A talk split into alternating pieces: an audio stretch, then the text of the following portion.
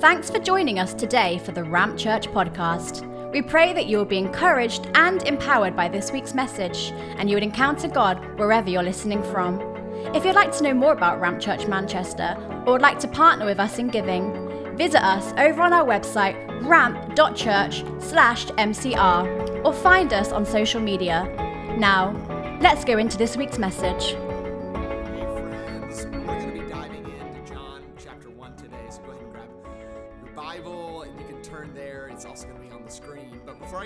Into the message, a couple neat uh, events happening in Ramp Church. You just heard of a whole list of events from Josh, but I just want to highlight April 10th. And we just had our, our most incredible Serve Team Sunday ever a few weeks ago, and more people than have ever signed up before all at once came and said, I want to be a part of the story that God is writing through Ramp Church and in meeting needs in our city and preaching the good news of Jesus and bringing hope to so many people. And they're, they're really stepping into the story of, of what the Bible would call the better life. And I don't know about you, but I, w- I want to be in that story. I want to be in the better life story. The Bible says it like this that it's better to give than it is to receive.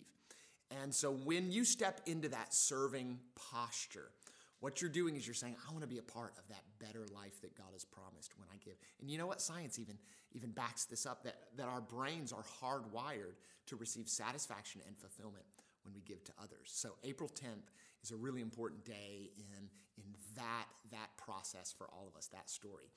And it is where we're going to have after service, we're going to have in person and online service there. But after service, whether you've been serving for years or you're brand new, we're going to have a serve team essential training and we're also going to eat together. So we're going to have lunch together and celebrate what God's done, connect on what He's going to do in the future and how we can be a part of that. So if you're serving, you need to be there on April 10th, and I cannot wait to connect um, around that, that vision. So we're in the middle of a chapter here at Ramp Church, a teaching series that is focusing on the great commandment of Jesus and the great commission. So, what does it mean to love God, to love one another, and to be commissioned for what He's up to, to join what He's up to in the earth. And it's been an incredible series. And I, my last few messages have focused on what does it look like to love each other well? How can we understand the needs that really we're hardwired with? And then how can we have kind of the discernment, the sensitivity to understand what those needs are and then meet them in each other's lives? And what we found, what we've discovered through this chapter is that the right relational nutrients in our lives make all the difference. That you and I are hardwired to need certain things from other people. And we can, as, as relational beings, we can understand what those needs are. And when, when you start to realize that sometimes I need to be present for somebody, or I need to say these certain types of life giving words, or maybe I need to bring a challenge to them in the right way, um, at the right time. That those nutrients bring life and vibrancy to our relationships. And ultimately, they're about learning how to love people well. And so, um, we focused on how the fact that wherever your starting point at is at in God and in relationships, you can learn to give the right relational nutrients. Uh, that's good news. It's good news for you. It's good news for me because because maybe your home life wasn't that great growing up. Maybe you feel like there's some foundation, some, some foundational stones in your relationship that you wish were different. Well, whatever that starting point is, you can learn and you and I can improve to have better, more life giving relationships. So, the last time I spoke, I spoke on life giving words and how to use them. The time before that, I spoke on what does it look like to be present for others. Just your presence can be a nutrient in other people's lives. And today, I'm talking about truth filled words and how to use them. Truth filled words and how to use them. I want to start reading from John chapter 1. So turn there with me. We're going to start in verse 14 and then we're going to read in 16 through 18. So, John chapter 1, Jesus' early follower called John is writing about Jesus coming to earth. And of course, we know from Scripture that Jesus was the image of the invisible God. And so, if you're wondering, what does God look like in heaven? A good place to start and end is Jesus. And so let's let's read in John 1 verse 14. And the word, that's one of John's favorite words for Jesus, and the word or Jesus became flesh and dwelt among us. And we have seen his glory, we've seen God's glory. Glory as of the only Son from the Father. Look at this phrase full of grace and truth. Go down to verse 16. For from his fullness we have all received grace upon grace, multiple layers and waves of grace we, you and I have received. For the law was given through Moses, but grace and truth came through Jesus Christ. No one has ever seen God, the only God who is at the Father's side. He has made him known. Jesus has made him known to us. I love this concept of Jesus coming with grace and truth because we live in a culture where it's often one or the other, isn't it? You think about relationships. I mean, think about just even societal issues or cultural hotspots that come up. It's like there's either grace or truth involved, where uh, we, we live in this time where the cancel culture is a thing, right? Where it's almost like truth is prevailing to the point that grace has no place in that storyline. So if there's an injustice, if there's a wrong done, if someone, if there's a failure that someone has, and rightly we judge that as well, that shouldn't have happened or that should have been done differently. And that's right, that's truth. It's truth looking at a situation that should be done better or differently and going, ah, that needs to be adjusted. But sometimes it lacks grace. I mean, the whole fact, I'm glad that my family doesn't have a cancel perspective towards me because I screw up enough that they could have canceled me. I do want them to see me rightly, the truth aspect, but I want it to be done with grace, with the empowerment that I feel like they believe I can get beyond that. And then sometimes our culture focuses on a grace only perspective. So there's such a there's such an acceptance of people that we feel like there's no room for truth even or truth is is something that we we we so relativize that there's no place in grace for truth. But one of the things I love about the Jesus story, and this is true Christianity, is that it gives us the opportunity to step into the story of both grace and truth. That grace is something that empowers us to live beyond our current circumstances, our current, um, um, our, our current situation, even our current weaknesses or pain, and it empowers us to step into all that God's promised. But the only way we can truly identify where we are and where we need to be is if we have some sort of gauge of truth. So there's no even purpose for grace unless there's also truth. And that's that's what Jesus has done for us. If you're wondering, Jesus is at the same time a mirror. He allows you and I to see who we really are, our true condition. He allows us to see what's actually going on, on the inside, but he's also a truth gauge. So, so we can then see what is his perfect design. So truth is going to tell me what I really look like, and then it's going to show me how far I need to go to, to, to be the ideal me, to be the ideal human. And that is brutal in and of itself. But the beautiful thing about the Jesus following life is he didn't just come with truth, he came with grace. And grace is the ability to look at the brutal truth of where I am and where I'm going and realize that the Holy Spirit is empowering me from the inside out to, to, to take me from where I am, to give me freedom from my past pains, my hangups, my hurts, my addictions, my brokenness, my behaviors. And, and grace is, is empowering me to take me into the fullness of, of who God has called me to be, how He's called me to behave, how He's called me to think and feel and view the world and those around me. That's the invitation. That's the invitation that Jesus is giving you and me. And if you've yet to kind of step into that storyline, I actually want to give you that invitation that today you don't hear in this message a self help guide, you don't hear an invitation primarily to be a member of a church. That today you hear in this message, in our time together, in the worship that we just had, in the prayer and worship we're going to have in a, in a moment, you hear an invitation to follow Jesus in the journey of grace and truth.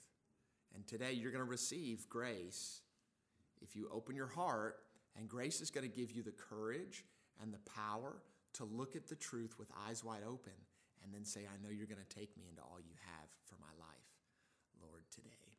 So let's take that reality now into our everyday relationships. So your relationship as, as a spouse or a partner or a friend, a parent, a son or a daughter, uh, a work colleague, maybe even a business owner, whatever your relational space is, let's take this truth, these realities of both grace and truth, and let's let's figure out how how to have, how to understand truth-filled words and how to use them to have incredible relationships. So, I want to talk to you about the first category or the first set of nutrients in truth-filled words. And you can follow along with the slides on the screen. The first one is clarification. Clarification. And when we enter into relationships, and it's time to use words that are beyond just encouragement, which is what we talked about last time. And we've we've decided this isn't just a me being there for somebody. That's a presence nutrients. We talked about that a couple times ago. But now it's time for me to actually bring some adjustment to uh, what I feel like maybe somebody's thinking or they're believing. The first step is what we call clarification. And clarification is when you help someone turn down the distractions in their mind, in their heart, in their life, and to help them find the answers that they already have. I'm sure you've I'm sure you have have had someone do this in your own life where uh, the conversation is not as much about advice. It's more about them asking clarifying questions that help you see through the noise and then find the answer that really you already knew, but life was just too noisy. Your mind was just too noisy. Your emotions were just too noisy to see or to discern. And I'm, I'm reminded in, um, in Mark chapter 10, a story of Jesus, uh, of Jesus interacting with someone who he was ministering to. And the heading in most of your Bibles, excuse me, is going to be the rich young ruler. So turn, excuse me, turn to Mark chapter 10 and it's verses 17 and 18. This is what it says. And Jesus was setting out on his journey. A man ran up and knelt before him and asked him, Good teacher, he asked Jesus, what must I do to inherit eternal life? and Jesus said to him, Why do you call me good? That, that word why is important in clarifying questions. Why do you call me good? No one is good except God alone. So Jesus clarified this man's question, and he's saying, For some reason, you're calling me good. Down deep, do you realize that you're also calling me God? What, what a powerful clarifying question. Jesus didn't say, Do you actually know, rich young ruler, that I'm God? Uh, he didn't do that. That would be that would be a different kind of relational nutrient that's a bit confrontational. Instead, he asked the young man, he said, Why do you call me good? What's, what's behind that question? And what he's, what he's helping the young man do is realize you're already assuming something about me, but you're wanting me to answer a surface question.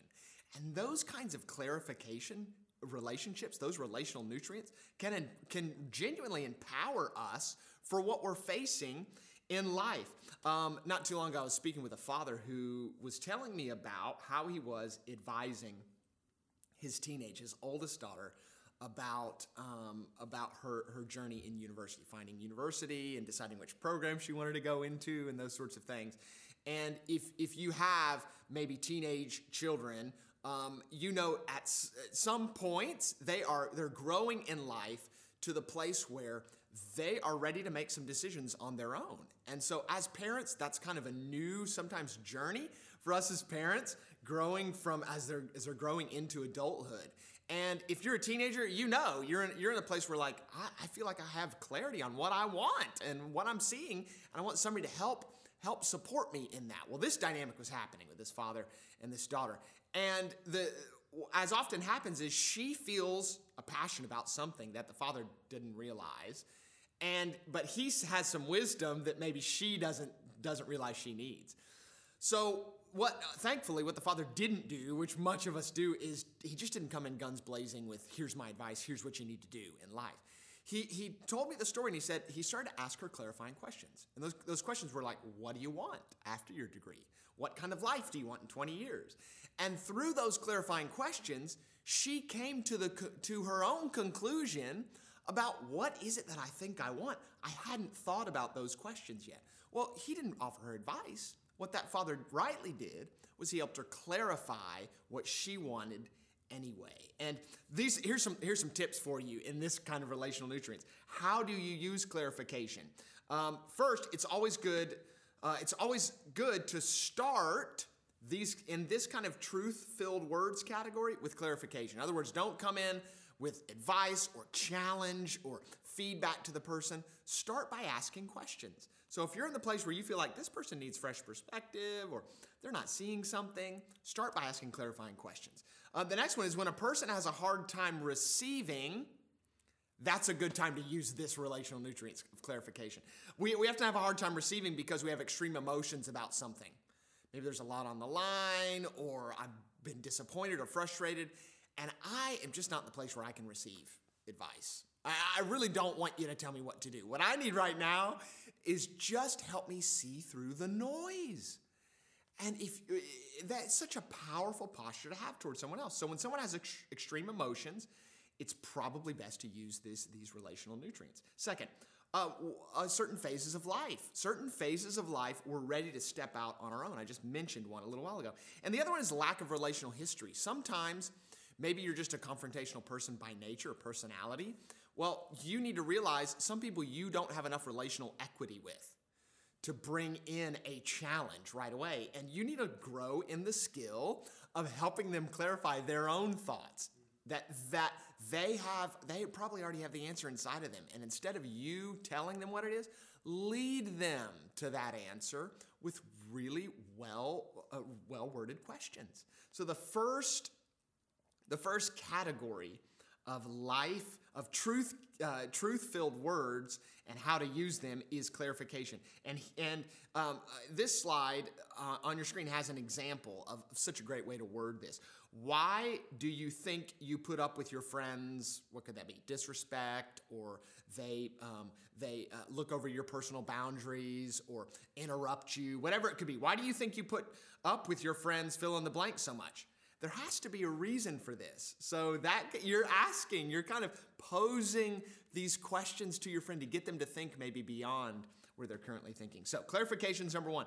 Number two, the second one is perspective. Perspective. So, truth filled words and how to use them. Second, second category is perspective. And perspective is to adjust your viewing angle on situations, circumstances, and relationships. Do you know sometimes the life change you're looking for, or the situational change even you're looking for, is actually not an external change, but it's a shift in the way you're viewing that. And I, I remember um, advising, um, it was really just having a conversation with a colleague of mine who'd stepped out in, um, in a big work venture and she prepared a long time for the kind of the stepping out into this space and was really discouraged about what seemed to be the results of this or the lack of results.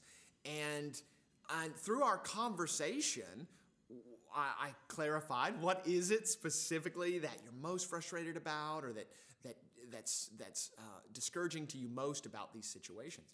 And through that i realized there seemed to be a whole area of this new work venture that she was ignoring to look at. So there were some challenges, some legitimate challenges, and she was recognizing those. But there were also some amazing fruit. So, and all that needed to change was my perspective. Circumstances are exactly the same. We're not talking. We're not talking about changing those circumstances, or, or you need to do this, or you need to do that. It wasn't advice. It's just, what if you just looked at it from this perspective?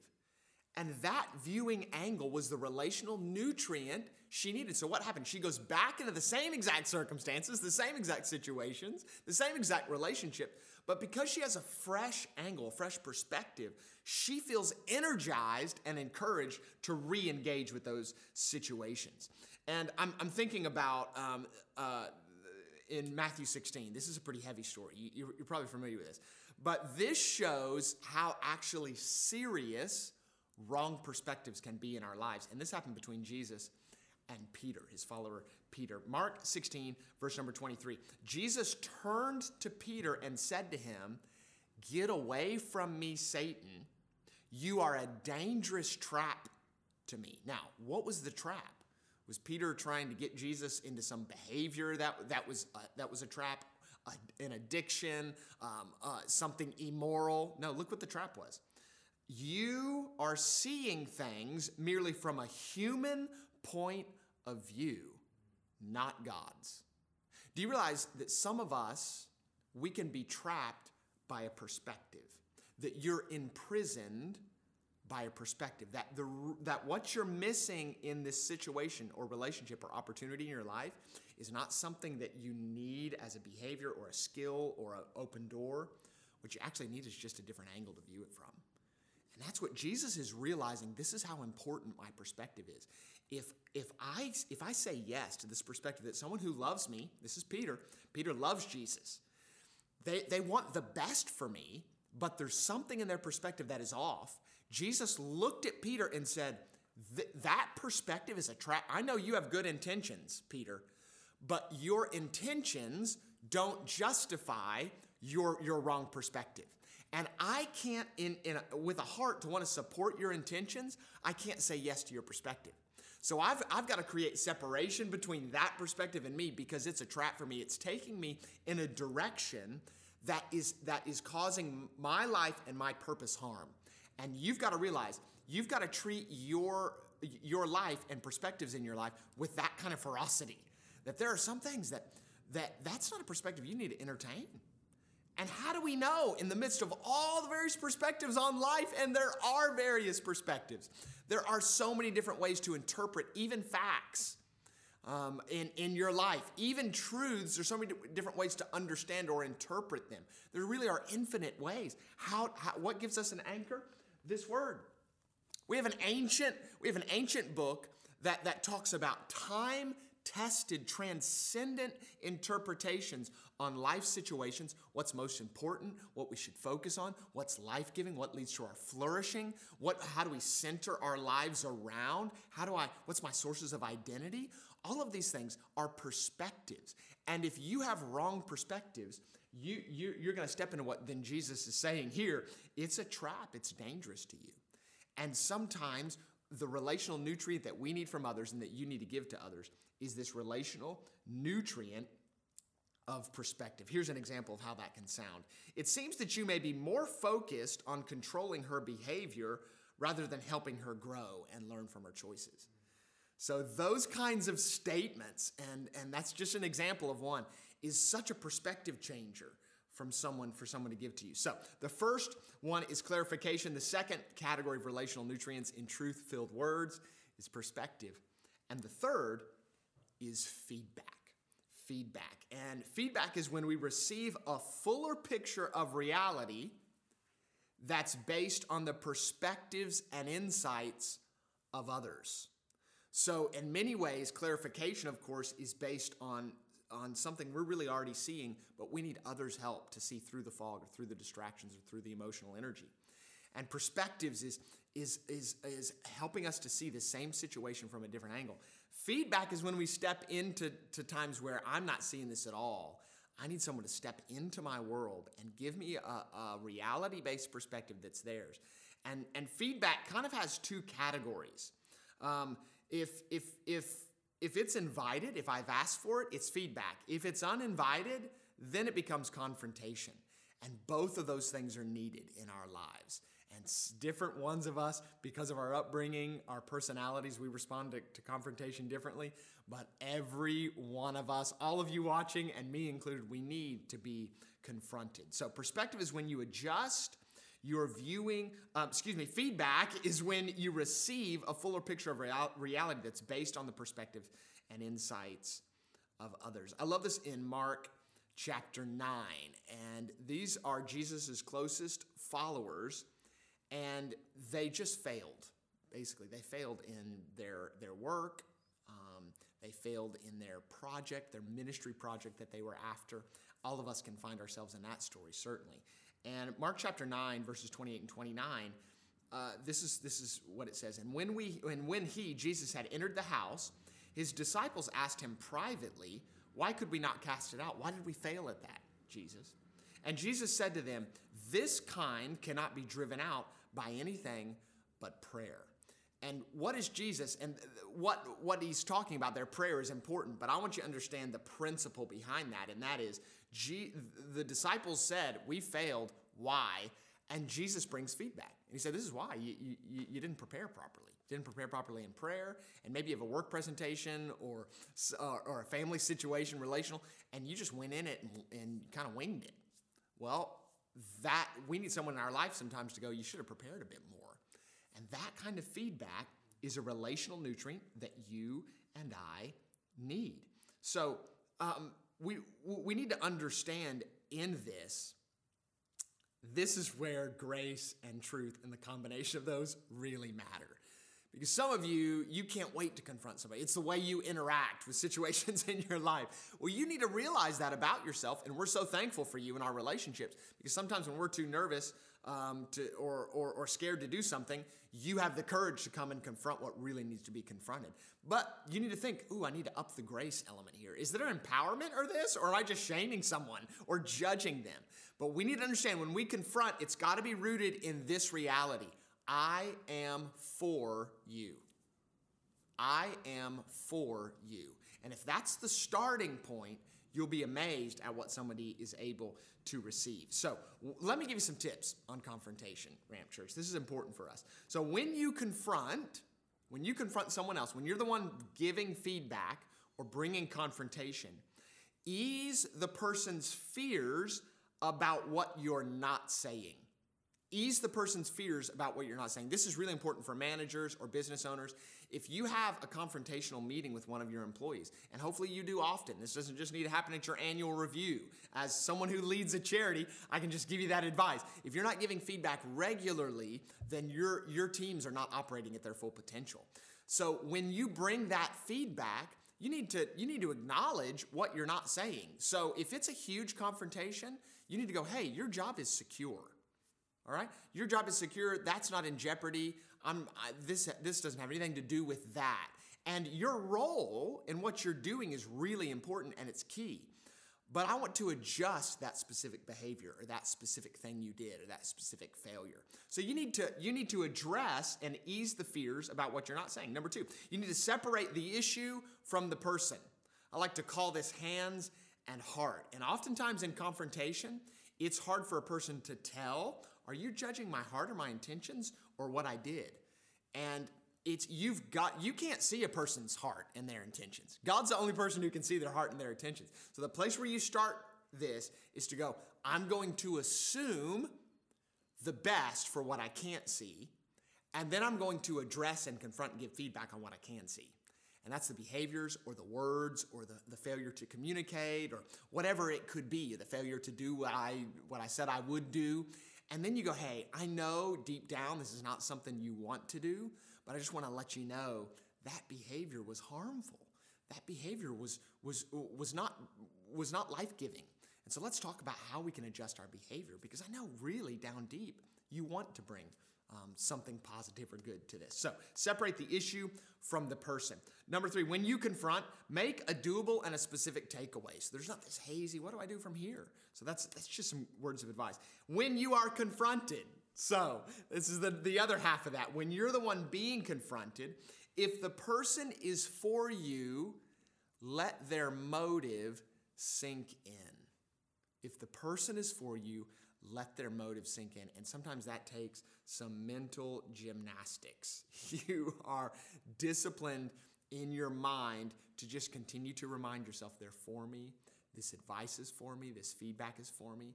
This, this confrontation, this is what I need. These truth filled words are what I need in my life. I can tell you, Peter was not excited to hear Jesus call him Satan. Okay? He was not celebrating. He was not throwing a party. He was not like, man, this confrontation is amazing. Jesus cares so much about me right now. He probably had to unpack that a bit in his own world. But something in him had the discipline to go, actually, I know Jesus. And those words sound like he, he's not for me, but I know his heart. And when you're receiving confrontation, that's important. You've got to know someone's heart. And when you can keep yourself in that place, it's incredibly important for, for, for married couples. For you to remember, ah, they're for me, they're for me, they're for me, they're for me, they're for me, they're for me. Now I can rightly receive the feedback and the confrontation. Number two, be open and resist being defensive. And that's that's pretty simple, practical, but it's hard, isn't it? Just resist being defensive. Just say, I'm not going to be defensive. I'm not going to be defensive. I'm going to be open. And then number three, if their points are accurate, adopt them. Adopt them. Implement them. One of the best ways you can build trust in your relationships is to take someone's confrontation, not and not to hyper focus on the way it was given, and find the truth in it, and then apply it to your life, and then then demonstrate to the people in your world that it matters your feedback and, and, and your confrontation in my life. Here's an example of the way that could sound on your screen right here. I'm concerned you're neglecting your could be whatever it is by being distracted with other things your health uh, your relationships your work priorities. I'm concerned you're neglecting your by being distracted with other things. If that continues you may lose that relationship. And that's comfort that's a hard truth isn't it? But do you sense the you sense the grace in it? Like there's a there's a there's a spirit there's a heart that's for that person. I i don't want you to lose this relationship. I want you to be all that you can be. So that's why i'm going to bring this to you. You know, in closing, I'm so thankful that our relationship with Jesus is not um, is not governed by the world's way, our culture's standard of the way to do life, but that Jesus Himself has postured towards you and I with grace and truth. And I want to read this psalm over you, and I want to pray over you and then then um, Emma's going to come back up to, to lead us in, in, in a time of worship. And, and you can just turn your home or uh, your bedroom, wherever you're watching, into a place of prayer. But I'm reminded of Psalms 103, um, verse 8, and then 10 through 12 are just amazing. It says this The Lord is merciful and gracious, He is slow to anger and abounding in steadfast. He doesn't deal with us according to our sins, nor repay us according to our iniquities or our brokenness. For as high as the heavens are above the earth, so great is his steadfast love towards those who fear him.